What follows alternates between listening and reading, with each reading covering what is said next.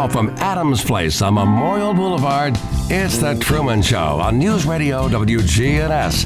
Here's Truman Jones. Good morning in Rutherford County. Still getting, are you getting echo? Yep. Echo, echo. Brian, you were the last one to touch this place.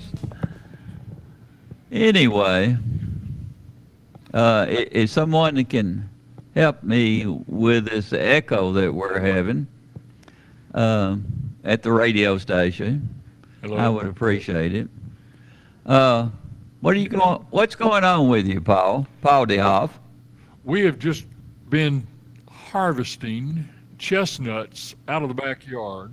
Oh, They have some of the meanest, nastiest green hulls. They will spike your fingers in a blink. But anyway, we got 66 pounds of chestnuts. did you uh, weigh them? Yeah, we put them in one pound bags and two pound bags. and, Bless uh, your heart. Sell them. So people like to use them. You have to cook them a certain way because if you, um, if you, if you put them in the oven without scoring the shell, hmm they have a tendency to blow up, and it really makes a mess in the oven. so, I didn't know we had many chestnut trees. well, these are Chinese chestnuts, not Uh-huh. American. American chestnuts were pretty well wiped out by the blight.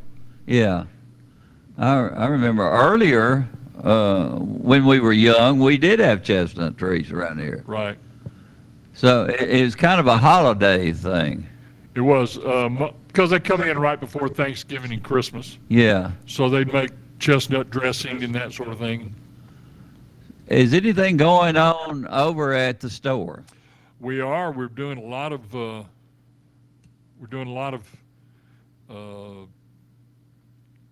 communion cup sales all over the place. Disposable communion cups people are getting. You know, I I guess it's how you look at it, but I really miss the old ways and trying to take the the lid off of those things and and, and you and you got the bread on top of the the the grape well, that's juice. one type. There's another type that's a double chalice. It, it's uh, like an hourglass Yeah. type shape. One side has uh, juice in it, the other side has bread in it, and it's real bread. And so you can take it, and uh, it's a lot easier for most older people to open and use Yeah. because you're just popping that end open on whichever side you need. And uh, we we sold thousands and thousands of those. And uh, What's the difference in uh, uh, the the cost as far as those two particular items? the chalice ones are a little more expensive than the others. Uh, I wouldn't say a lot more expensive, but somewhat more expensive. hmm but the convenience and the uh, use of it, I, most people feel like far outweighs the the uh, flat cup ones. I have a hard time with the bread than I do. I, it's supposed to be wine, but it, I mean it's Yeah. grape juice. But uh, I have actually spilt grape juice all over my shirts trying to do that. Yeah, you have to be real careful with, it, especially those flat ones. The uh, the chalice ones are a lot easier to hold for older people, and because they're solid, they don't have to worry about crushing them or anything like that. You think we'll go back to the old ways? Doubtful. There are some churches that have gone back to using communion sets with glass cups, but not many. Most of them are pretty well staying with disposable cups. And we do a lot of uh, flag sales and a lot of Bibles and and uh, religious books and workbooks and that sort of thing. Tremendous amount of those. And we do rebinding, you know, where people bring old Bibles in to have them rebound. hmm We've got a company that is just magnificent in doing that. And they, they really do a great job. They can, most of the time, they can save the cover you have and remount it on a new cover, or they can just do the whole thing new cover. What's the largest selling Bible right now? Is it still King James? Probably still King James in this area. Yeah. Uh, although there are very strong sales for others, uh, other translations that are really good translations. And and it's good to have multiple translations in your house because I mean you take take like the King James talks about one place Jesus dying is a propitiation for our sins. hmm Most people would be like, well, what does that mean? You know, Yeah. when you open the New International, it says Jesus died as an atoning sacrifice for our sins. It is easier to understand. And it- atoning sacrifice is not quite the deep meaning as propitiation, but for most people, they understand it better.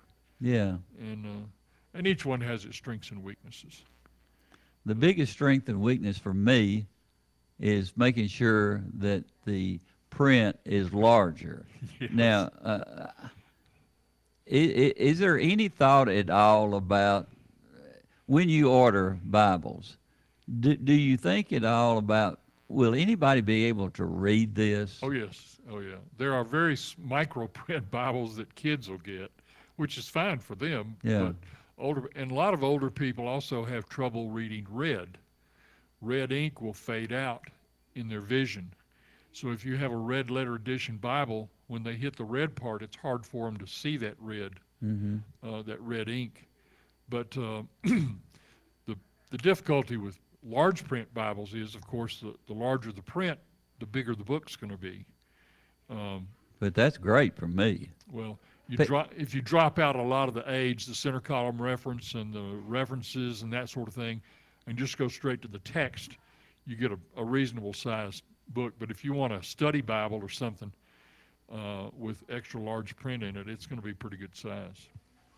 I just noticed uh, two weeks ago, uh, found one of Jackie's, my wife's uh, old Bible, and I and I, I started looking at it. I said, "Doggone, I could read this one." I think the print must have been about three inches high or something like that, and I, it makes it when you're reading, you want to be able to read and understand at the same time. And if you're having difficulty seeing the print, it's almost impossible. Years ago, we had what was called an Armor New Testament.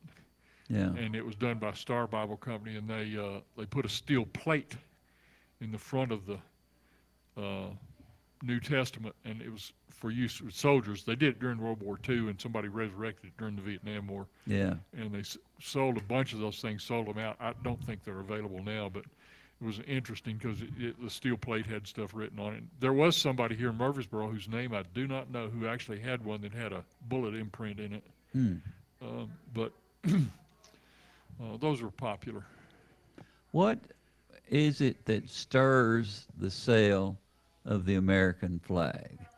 Um, I know that one time, many many people had the American flag in their yards and and um, on on their front porch they had that little bar that that you could display it.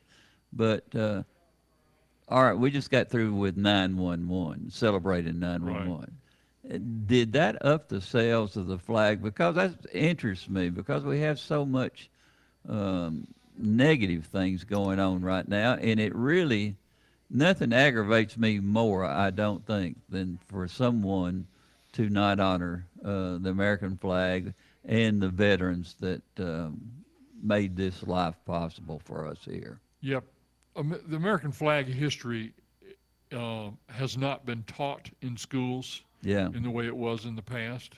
And the Yeah. result of that is that uh, you have a whole group of people, younger people who grew up, who just, they have no feeling for the flag one way or the other because Yeah. it never represented anything for them. which is And- sad. Yeah, they, I mean, it's a lack of education and a lack of understanding. Uh, they're just ignorant regarding what the flag is and what it means. And then you have, beyond that, you have a group which has attacked the flag as being, you know, it's a terrible thing and blah, blah, blah, and we need to change the whole design and this, that, and the other. And that, of course, that's, you know, I just think they need to move. We have a phone call. Caller, welcome aboard with Paul DeHoff. Hello, Truman. This is Bob Godsey. I used to work Hey. at the Manor. Yeah, Um, I hey got Bob, question. how are you? I'm good. I got a question for Mr. DeHoff. Um, Mr. DeHoff, have you heard of the the New King James version? And it's the same as the old one. There's no difference except it gives you an option of certain words like propitiation to put a different word in its place. It's called the King James Version Easy Reader, and they come in all sizes. They have giant print. And the interesting thing about it, too, is that all the words of God, whether Old Testament or New, are all in red. It's pretty interesting. Um, I just wondered if you'd ever heard of the new um, version called um, King James Version Easy Reader. I have heard of that. It's very popular. Um, it's not as widely used as some of the others, but it is uh, an extremely good translation for a lot of people to use because it's it's very simple in its translation. Uh, Eudora Welty said that the uh, one of the worst things to happen to the United States was that the King James Bible was quit being used. That was the only higher English exposure that most people got. It's written Yeah. on the 12th grade level. To give an example, the Reader's Digest is written on the seventh grade level. So she said by because people were studying the King James Bible, it forced them into a higher level of education and English use. The New King James has um, simplified some of the King James terms and updated some things, and is very popular and and very usable. And particularly, it's good to have multiple translations around so you can read something. Okay, how did they say it? How did this group say it? makes a big difference. Yeah. Um, the Easy Reader um, has the options for you. They'll give you a couple words to substitute if you so desire. It's kind of neat in that respect. Uh, it's it's very usable. Well, thank you, sir. Truman, you have a great day. Um, you too. Bye. Um, that is an interesting point when he brings that up, and uh, being able to understand uh, something that is important as the Bible, uh, you have to be able to pretty much read and think at the same time, in in, in the way it's uh, um, meant to be. Do you um, change much in the type of Bibles that you have over at DeHoff's uh, publication over there? Because uh, you have to reach out to the people in their particular needs and uh, in all of our levels of, of reading and, and being able to understand. You want to reach everybody, don't you? We do. We try to provide a, a wide range of Bibles from the very simple, Yeah. and some of them are not even translations. They are uh, summaries or, or uh, somebody's rewrite of the Bible, like the, the old, which you don't see much anymore, but the Living Bible was not a translation. It was a paraphrase of the Bible that uh, Taylor had done. And it was widely used by a lot of people. And there were people fighting the Living Bible tooth and nail when it came out. And uh, as my dad said, uh, if it gets people interested in reading the Bible and studying it, more power to it. Yeah. And if it's not that good a translation, 10 years from now, 20 years from now, you'll be hard pressed to find one. And he said, it'll die its own death. Yeah. And, uh, you know, that one's not as widely used now as it used to be. But um, there are some great translations out there, very usable, very understandable. And uh, I used to joke in, in selling Bibles, I would tell people they could get a Bible that had a red cover on it. And I said, the advantage to that is that this Bible is read every day No. because it had the red cover.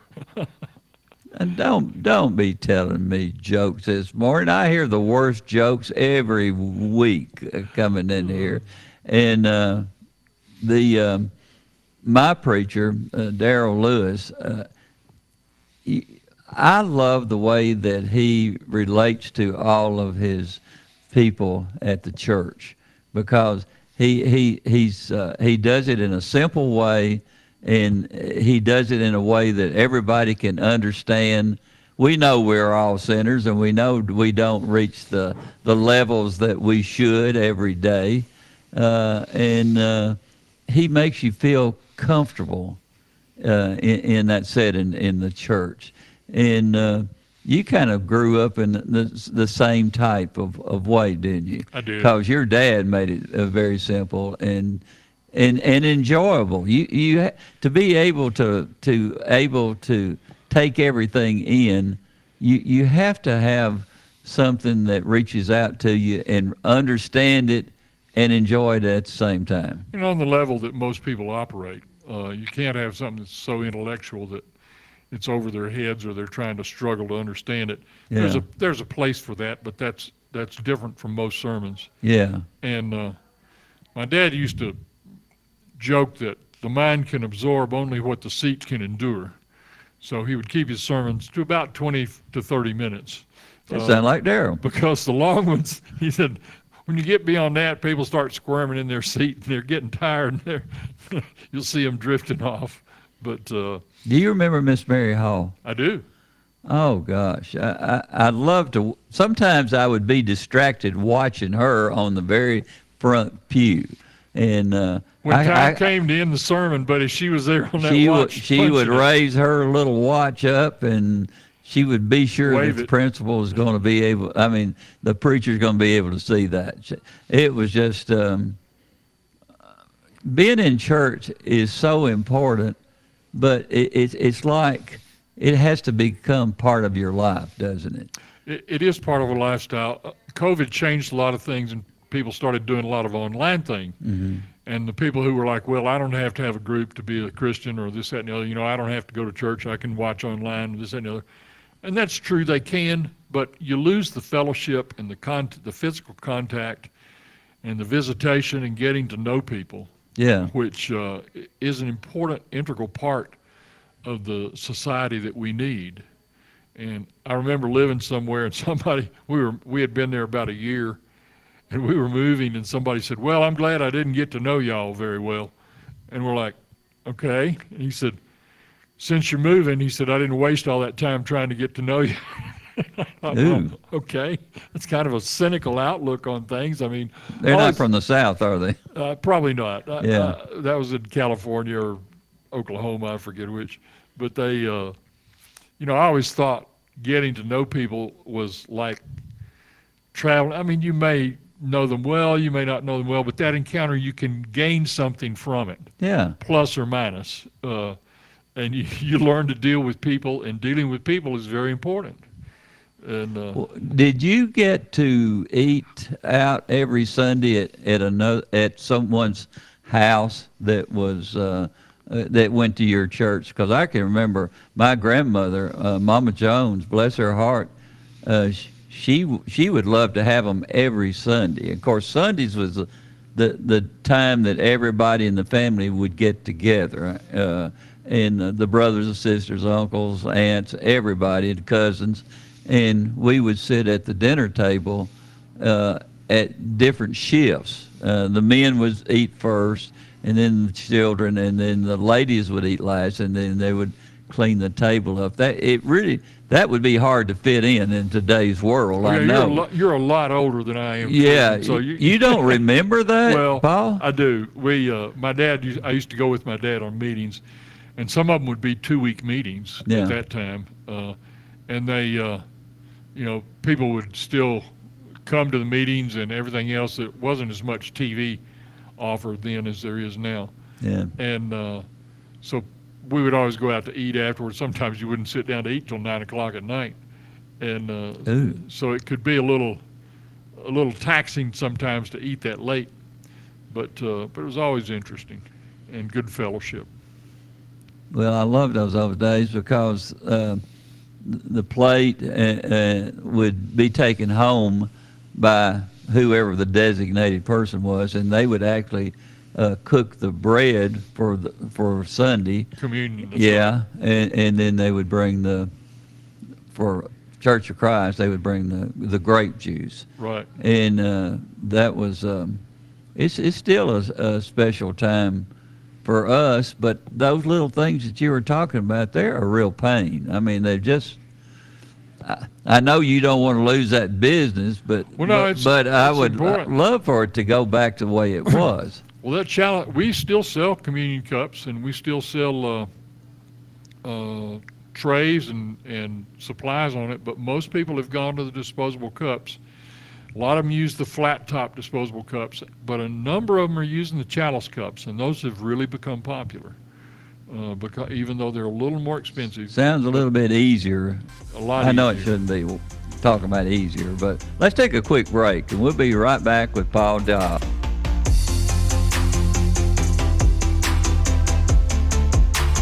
From NHC's Adams Place, home of premier senior living on Memorial Boulevard. It's The Truman Show on News Radio WGNS. FM 100.5 and 101.9, AM 1450, and streaming at WGNSradio.com. Hi, I'm Larry Castelli, and I love living at Adams Place. It's very friendly. Everyone here seems to want to make friends and be your friend, and the staff is fabulous. Betsy, who is the director of activities, is fabulous. She's always having something going on. We have music at least once a week, wine and cheese, and there's all sorts of different type of activities. I would highly recommend Adams Place. Here at Bud's Tire, we make buying Michelin tires simpler. I'm Allison Mitchell with Bud's Tire Pros. We offer a straightforward approach to service, including nationwide warranties with every purchase. Stop in today to see our full lineup of Michelin and BF Goodrich tires. For whatever you drive, Michelin and BF Goodrich have a tire to fit any need. Bud's Tire Pros, hassle free, guaranteed. We're located on East Main Street, exactly three miles from the town square, one mile past Rutherford Boulevard. Visit us online at budstireprostn.com. Now, an update from the WGNSradio.com News Center.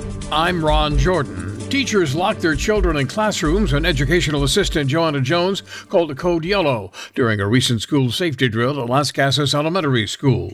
SRO Sergeant Scott Culp says the school resource officers work with the different schools in the county to perform the safety drills. One area of focus when working with the teachers, nurses, and school administrators focuses on the possibility of an active shooter. We talk about that a lot. A lot of our drills are focused around that. So, yes, we do as much as we can do without traumatizing everyone.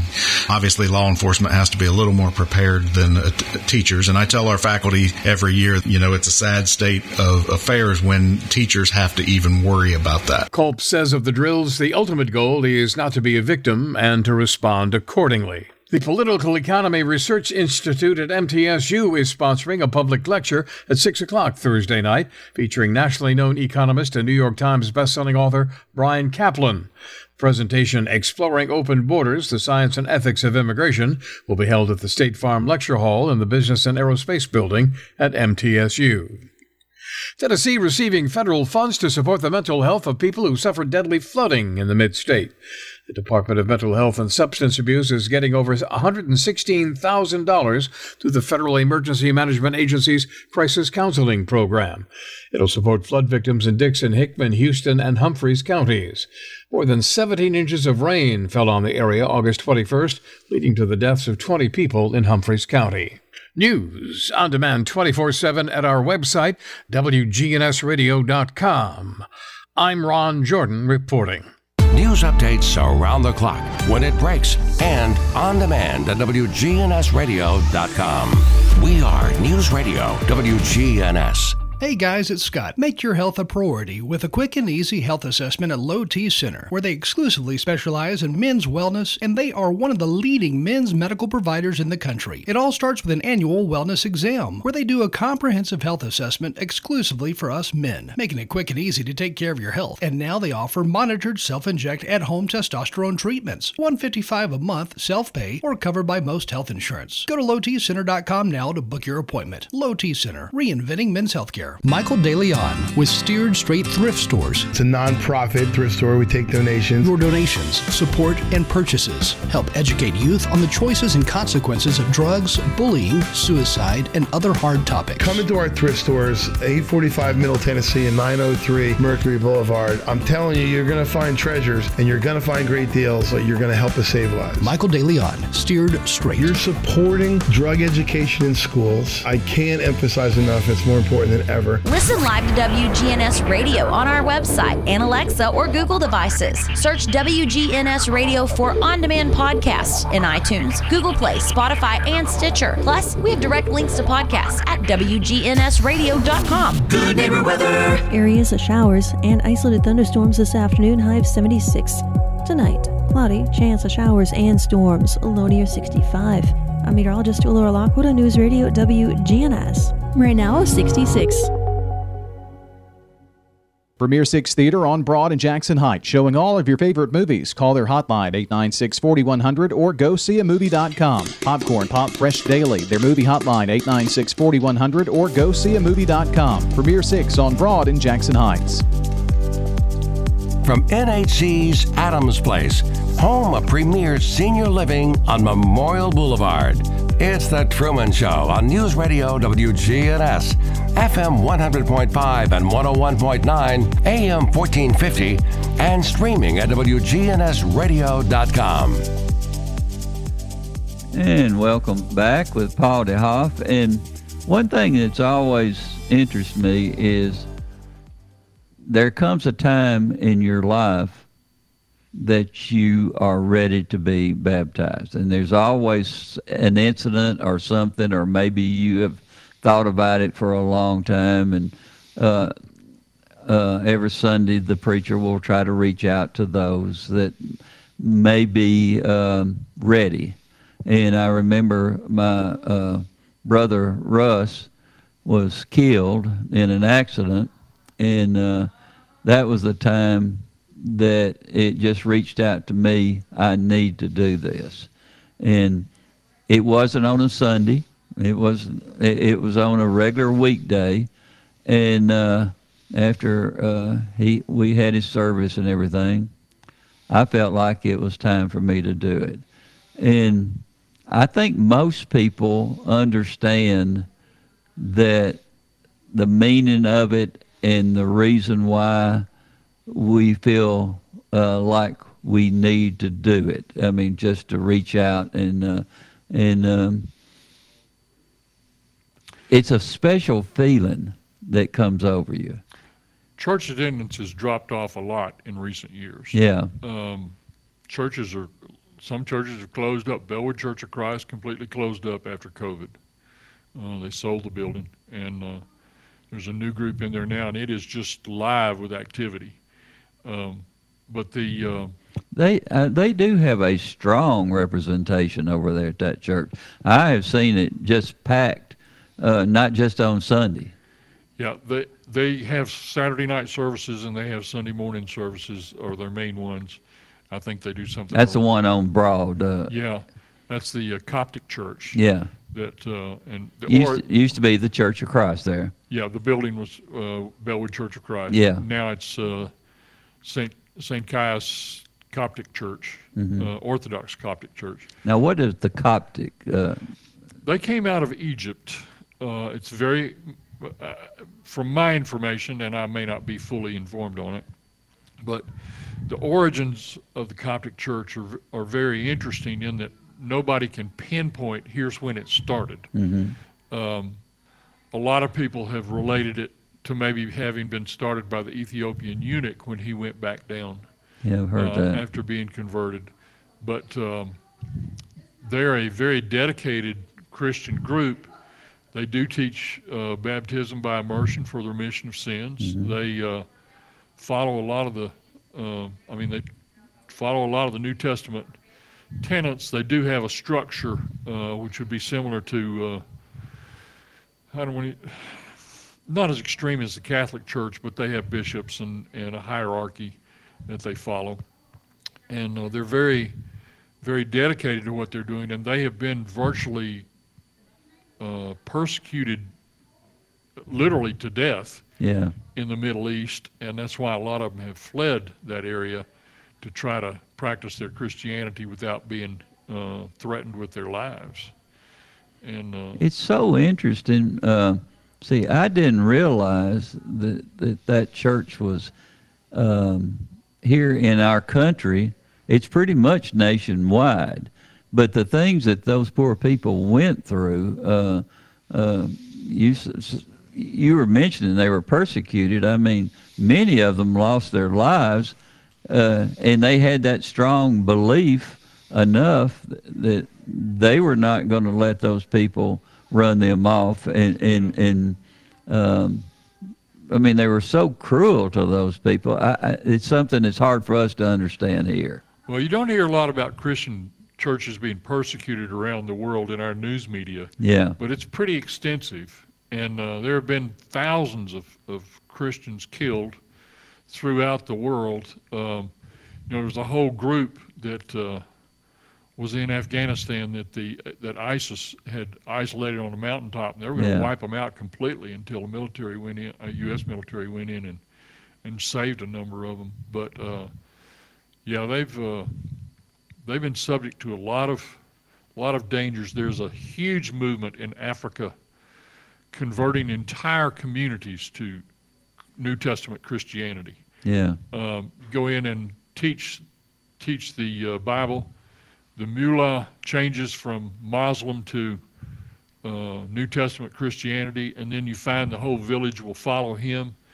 And in mass, they'll do that. And then at, at times, you'll have terrorist groups that come in and massacre the whole the whole town because they are no longer Muslims. Yeah.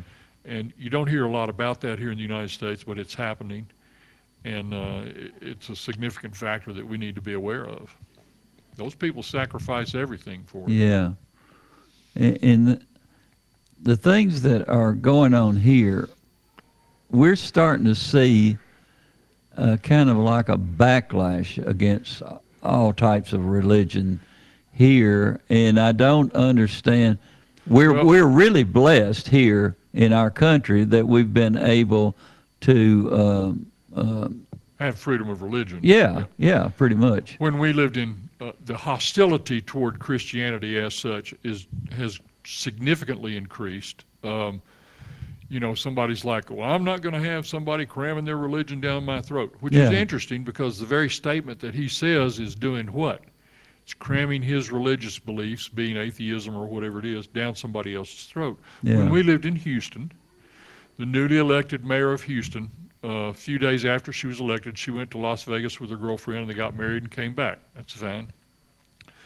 But then she had her with uh, her girlfriend. Yes. Um, to, and but she had the district attorney's office issue subpoenas to churches in Houston, at least five of the big churches, request, uh, demanding copies, tape recordings of their uh, or tapes of their audio recordings of their sermons Mm-hmm. and transcripts of their sermons, specifically as it related to discussions of, of uh, lesbianism, gay rights, or uh, LGBT and uh, transsexual things. Mhm. And uh, there was such a huge backlash against those subpoenas that they withdrew them and said, well, it was a misunderstanding, you know, and this, that, and the other. But it's very hostile toward Christians right now, and uh, it's, it, you know, it's open season.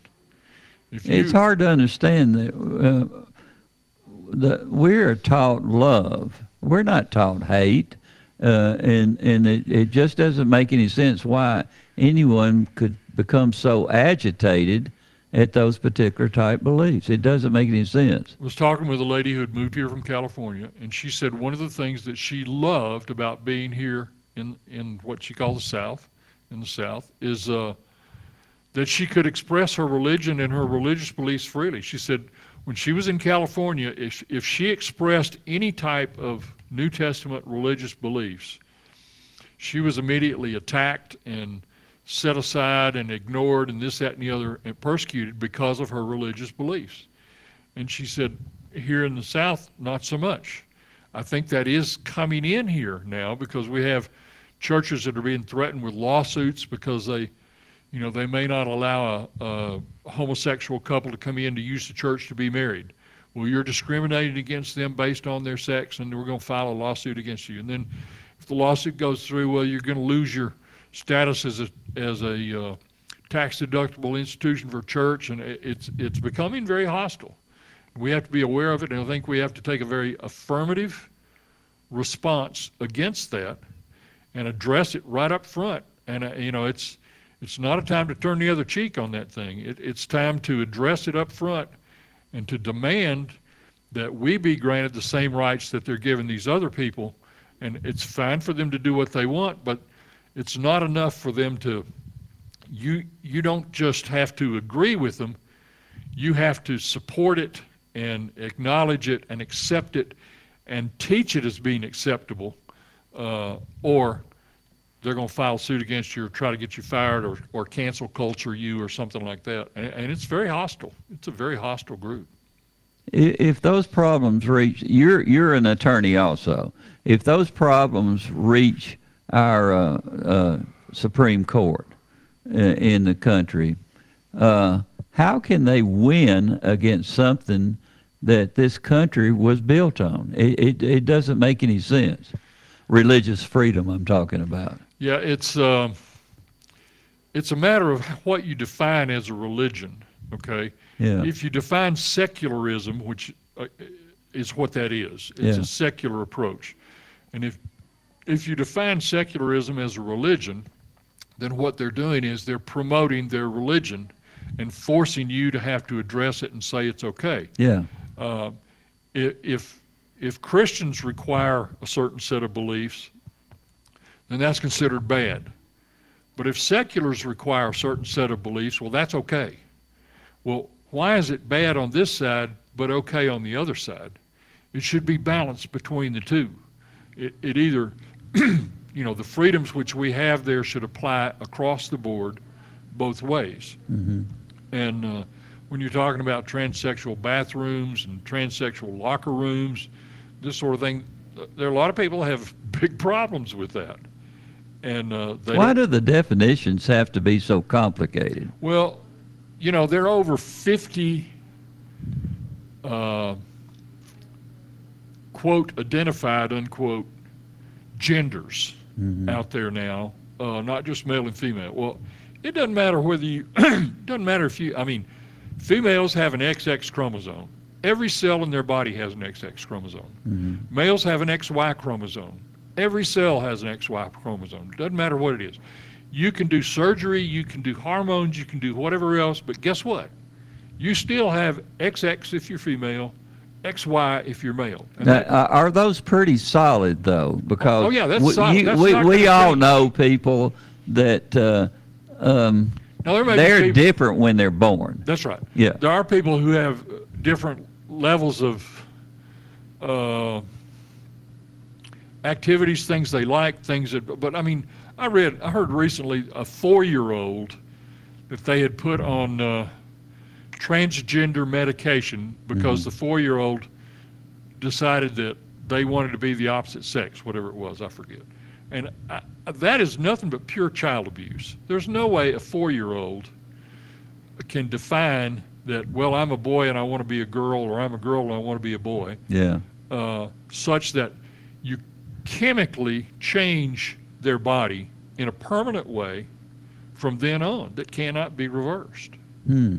And uh, that's just, I mean, I, I don't care which way it is, that's just not right. It, it, it's something that I don't understand whatsoever when when those things happen, and uh, but There's a it, it, there's it, also- it, it, it, it actually it, it, uh, um, what the Bible teaches is is is pretty uh, uh, it's pretty solid uh, what the Bible teaches about something like that, but. Um, it, it seems like the world is, is full of people that they want to challenge well, what what what is taught in the Bible. Well, it's not enough to have their practices, they have to destroy anything that is taught against their practices. Yeah, And that's the difference between it, is that, you know, if, if someone is an alcoholic, they're an alcoholic. yeah, Okay? Now, they may not have had a drink for 20 years. So they're not a practicing alcoholic, but they're still an alcoholic. that's true. they yeah. know that if they take that drink, that's going to put them back on the path. Yeah, And it's the same way with other uh, conditions that people have. You know, someone may be, a, a man may be attracted to other men. And that may be something that he has to deal with on a basis. But if he doesn't act on that, then he's not put himself in that category of, of acting on that, conversely to what many people would say the Bible teaches about it. well, it, it, it's it's wide open now. When when you and I were young and and uh, um, everybody knew where everybody stood, uh, and if if someone is a, was a closet type person, um, they kept it quiet, and, and there was very little uh, uh, problems as far as uh, all the was- things that were taught up until that point. The deal was that, and I remember people saying, well, nobody's going to cook you a birthday cake congratulating you on being gay or lesbian or homosexual or whatever else. Yeah. Which is not true now. They will do that now. Yeah. But um, but the difference was not just in the in the practice of it, but they're trying to force other people to have to accept it as being a a an acceptable way of life in their opinion. Mm-hmm. And so if if their beliefs are being forced on others uh, because they're not going to have others forcing their beliefs on them, there's no difference in that. Um, you can't, you know, I can't go out and force somebody to be a Christian or follow Christian beliefs. You take away the Christian belief moral schedule that we have, secularism does not have a moral basis for its existence. Um, now, they can talk about society, they can talk about this, that, and the other, but absent a moral base, uh, secularism, you know, goes its own way, does its own thing, is all about self and whatever I want to do. And if and if I if I do it and it's okay to me, then it's okay. And um, so they're they're bound by the laws that we have and the restrictions that we have and, and to some extent the moral code that we have in terms of dealing with children and that sort of thing.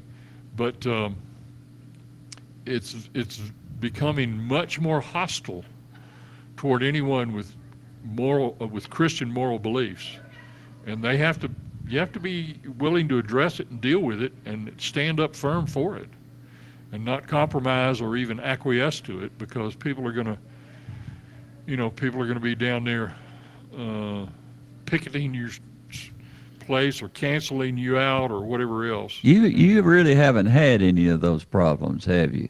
Except for maybe uh, if there are less people going to church, then it's going to affect you directly in some ways. Years ago, when we were having a big contest about liquor in the in the state, and counties could be dry or they could be wet, and they had five elections here in Murfreesboro. I think I'm right. Could have been four, but I think it was. Oh, I remember the uh, the, The the, liquor uh, liquor place. so just as you cross into Davidson County was a busy place back it, then. It was. Uh, Rutherford County was a dry county, and they, Yeah. they had an election on it, and uh, they lo- uh, the liquor group lost. They had another election. The liquor group lost. I could do it every two years, I think. Had a third. But but but that would be it's strange.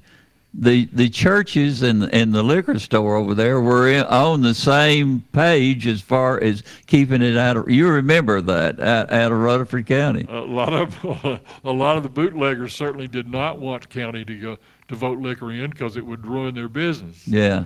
But uh, Eh, What did it say? Makes- Makes uh, strange bedfellows. That's right. That's right.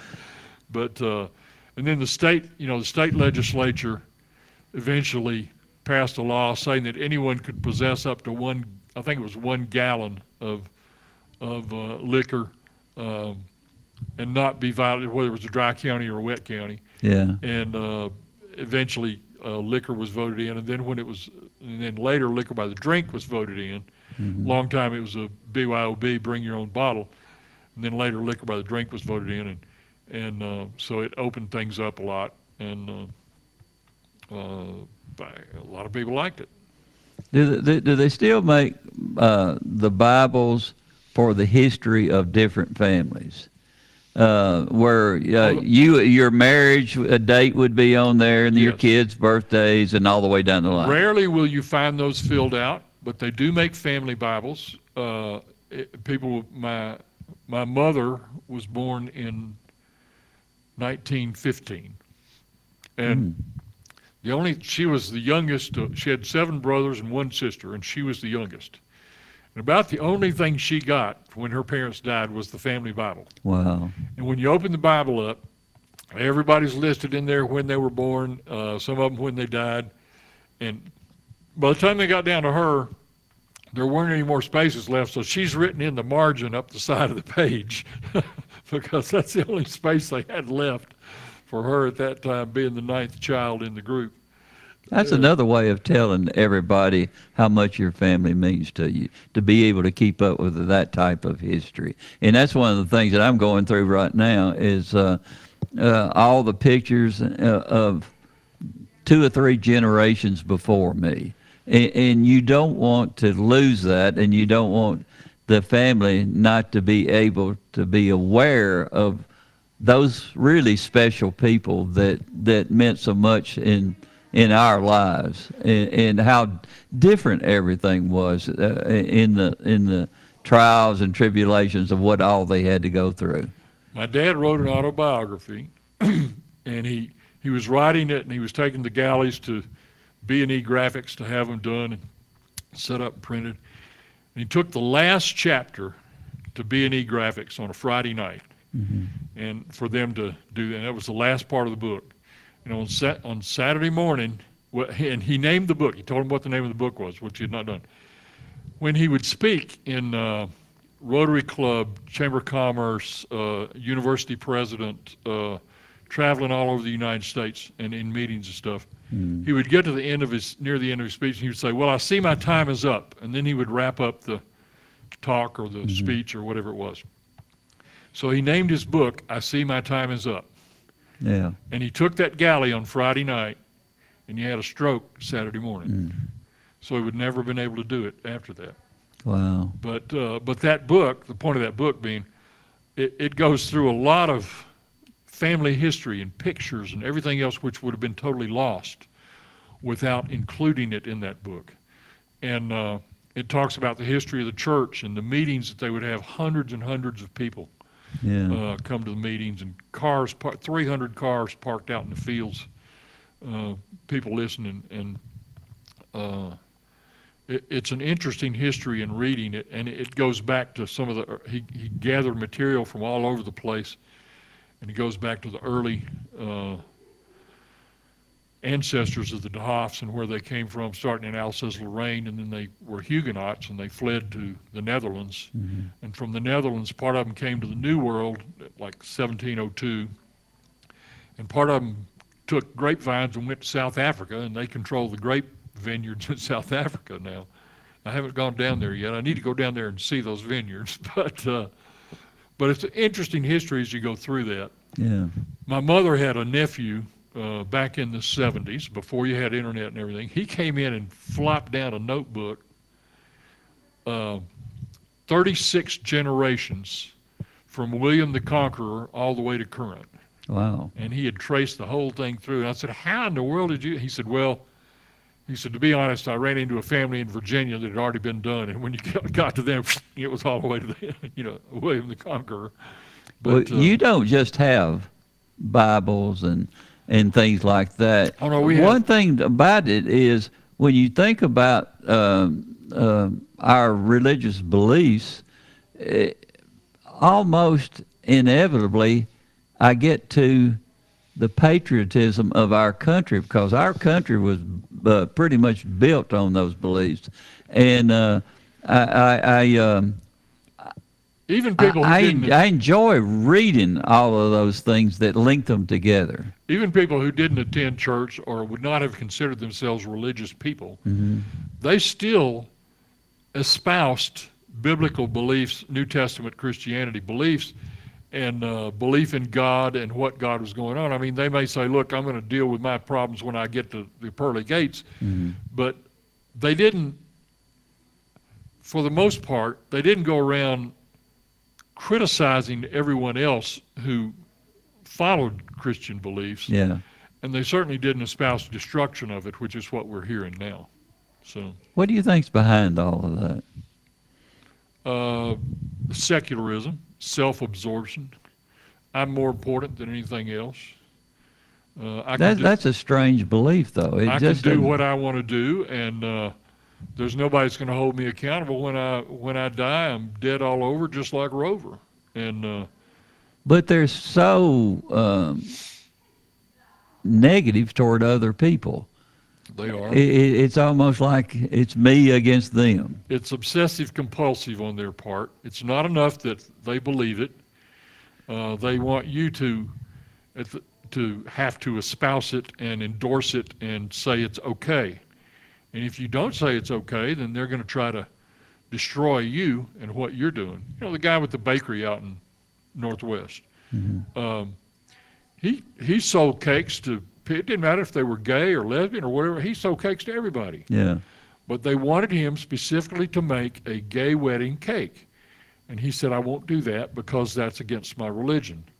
And, uh, you know, they, they have plagued him with lawsuits, hundreds of thousands of dollars of lawsuits, Yeah. and tried to put him out of business. And uh, only because he didn't ag- agree with their approach.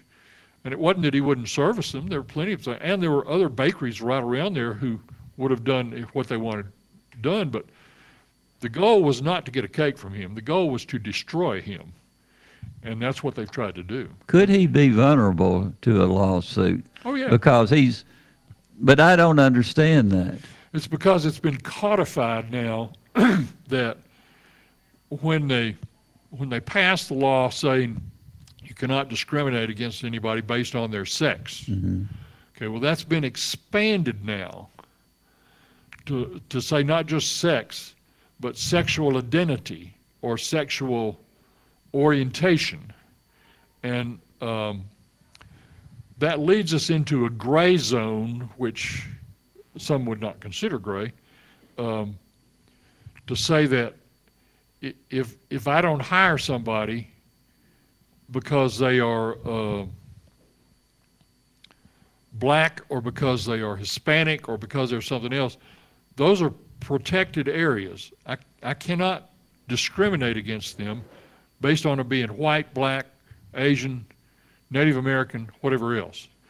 Um, they have certain protections. Yeah, I understand that, but that that's a system that um, should not be a part of America. Everybody should be looked at as equal all the way across the board. That's the way our country was made. And when you start reaching out to different groups, whether it be ethnical group, eth- ethnic groups, or whatever, uh, to me that that is a self-destructive way of dealing in in our country. And and whenever you give a certain group rights, you take away uh, rights from other groups as you go along. I know the Asians; they are a group that has really been attacked uh, because, the, as you know, uh, most of us know that the Asians are extremely bright, and when they uh, want to go into these uh, uh, special schools like Harvard or Vanderbilt or whatever, uh, I They mean, they're, right at the top, and and and when you take uh, away their rights, I mean, or take other ethnic groups like us, and maybe we're not as smart as the Asian groups or whatever. Um, you we've always wanted to have the brightest of the bright to go in and be able to um, get those particular tri- types of education that they can carry on in in a different way and um, I- I just I don't understand what we're doing right now. Our country seems to be so. We want everybody to be treated equal, but to be treated up to their particular gifts, and and uh, it's it's it's so difficult right now. Well, there, there's some groups right now that are not treated equal, and Christians are one of those groups. Yeah. Uh, the attack on them is is vicious and it is ongoing, and it's ever expanding, and uh, they're they're trying to suppress the beliefs of Christianity and the teachings of Christianity in ways that have never been done before uh, here in the United States, and uh, it it will continue, and it I think it will get worse before it gets better. So we better be educated enough to stand up against it and um, and to say that's very interesting, but and then explain you know your situation this that and the other. Somebody says, well, uh, you're forcing your beliefs on me. Well, their very statement that they're saying is is doing what? It's forcing their beliefs on that individual. Yeah. And uh, so there's clearly a balance between the two, and there has to be respect between the two. But the respect is broken down in a lot of ways. And uh, it's not just a, a matter of tolerance, it's a matter of, of hostility and destruction. We will destroy you if you don't agree and espouse what we do. You know, we've seen uh, the Supreme Court is supposed to be the great equalizer, and uh, we have seen the Supreme Court change. I guess goes all the way back to Warren's group. Uh, that uh, it's becoming more and more political than following the Constitution, and that that's the. Uh, it, it, you can almost see the erosion that's going on in our country when it comes to staying within those great guidelines were set up originally by our forefathers. Whether you like Trump or not, and there are a lot of things about Trump that people didn't like, mm-hmm. um, but he appointed three Supreme Court justices. Yeah. And you don't always know when you appoint them if they're going to be conservative or radical. No, you I mean, sure uh, don't. Uh, Warren was appointed by a Republican. Uh, Because he was conservative. and, and, And then it didn't turn the out. Most most liberal of all the Supreme Court justices Yeah. we've had, but they uh, they also had a I forget how many 150, 170. I don't, I don't know how many judges that Trump appointed Mhm. on the federal and circuit level, which were vacant Yeah. and he filled those places in. And I think in the future that has the potential because it, hopefully you're appointing people who are going to follow the Constitution. And what's happened in the past is if somebody could not get a law passed Mhm. uh, through the legislature of what they wanted, then they'd go to court. They'd have a federal judge do it by mandate Yeah. and uh, ju- some of these federal judges are far out radical. Uh, Ninth Circuit is the most overturned circuit in the United States. That's California and the uh, states around that. Yeah. But um, Then you can see the result out there. hopefully, a more a more center-based judicial system will result from those appointments. You'd like to think so, anyway. Well, people, there are all types of religion, and, and, and they go in different directions. And uh, uh, this is more a Christian area in the southeast, and and uh, and actually Tennessee has been known as the Bible Belt for many many years. And when you see all those changes that are going on here in our area, it, it's um, it's um, pretty hard to reconcile a lot of the things that are are happening here. And uh, I, you've already mentioned one of the the religions that is uh, so. Um, uh, uh, they don't seem a human life doesn't mean a lot to them, as we've seen over in the Mid East and places like that.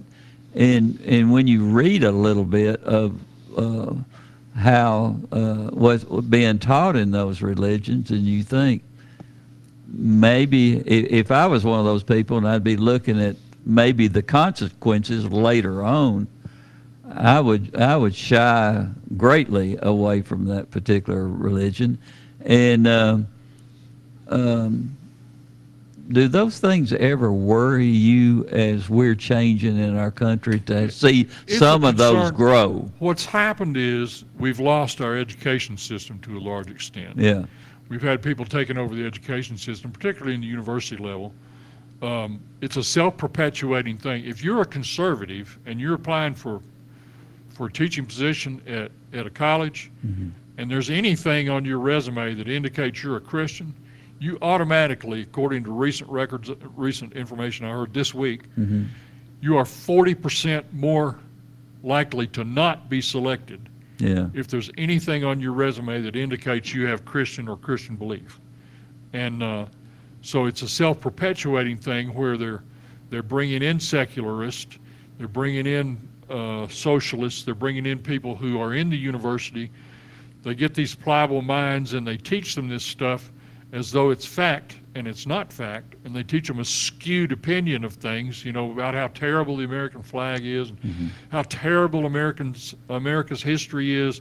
They said, no, we have things that we need to work on, but our Constitution said, uh, you know, that we have the right to pursue happiness, and included in the Constitution were ways to amend the Constitution to address issues that came up. And we've Yeah. done that well over 20 times in the course Yeah. of doing the Constitution. And the effect is that we're not a perfect country, but we seek uh, to move forward. And and while we've had periods in history where there were groups that uh, that I would say inhibited that advancement for a while, eventually it comes through. Yeah. You know, It's a strange world we're living in, Paul. it is indeed. All right. Good show. I, I always enjoy when you come on. Well, I appreciate the offer. So Yeah, you you've uh, lit a few minds up a little bit, and, and they've absorbed some pretty nice things. for better or worse, Yeah. as the case may be. All right, guys, we'll see you in the morning at nine. From NHC's Adams Place, home of premier senior living on Memorial Boulevard. It's The Truman Show on News Radio WGNS, FM 100.5 and 101.9, AM 1450, and streaming at WGNSradio.com.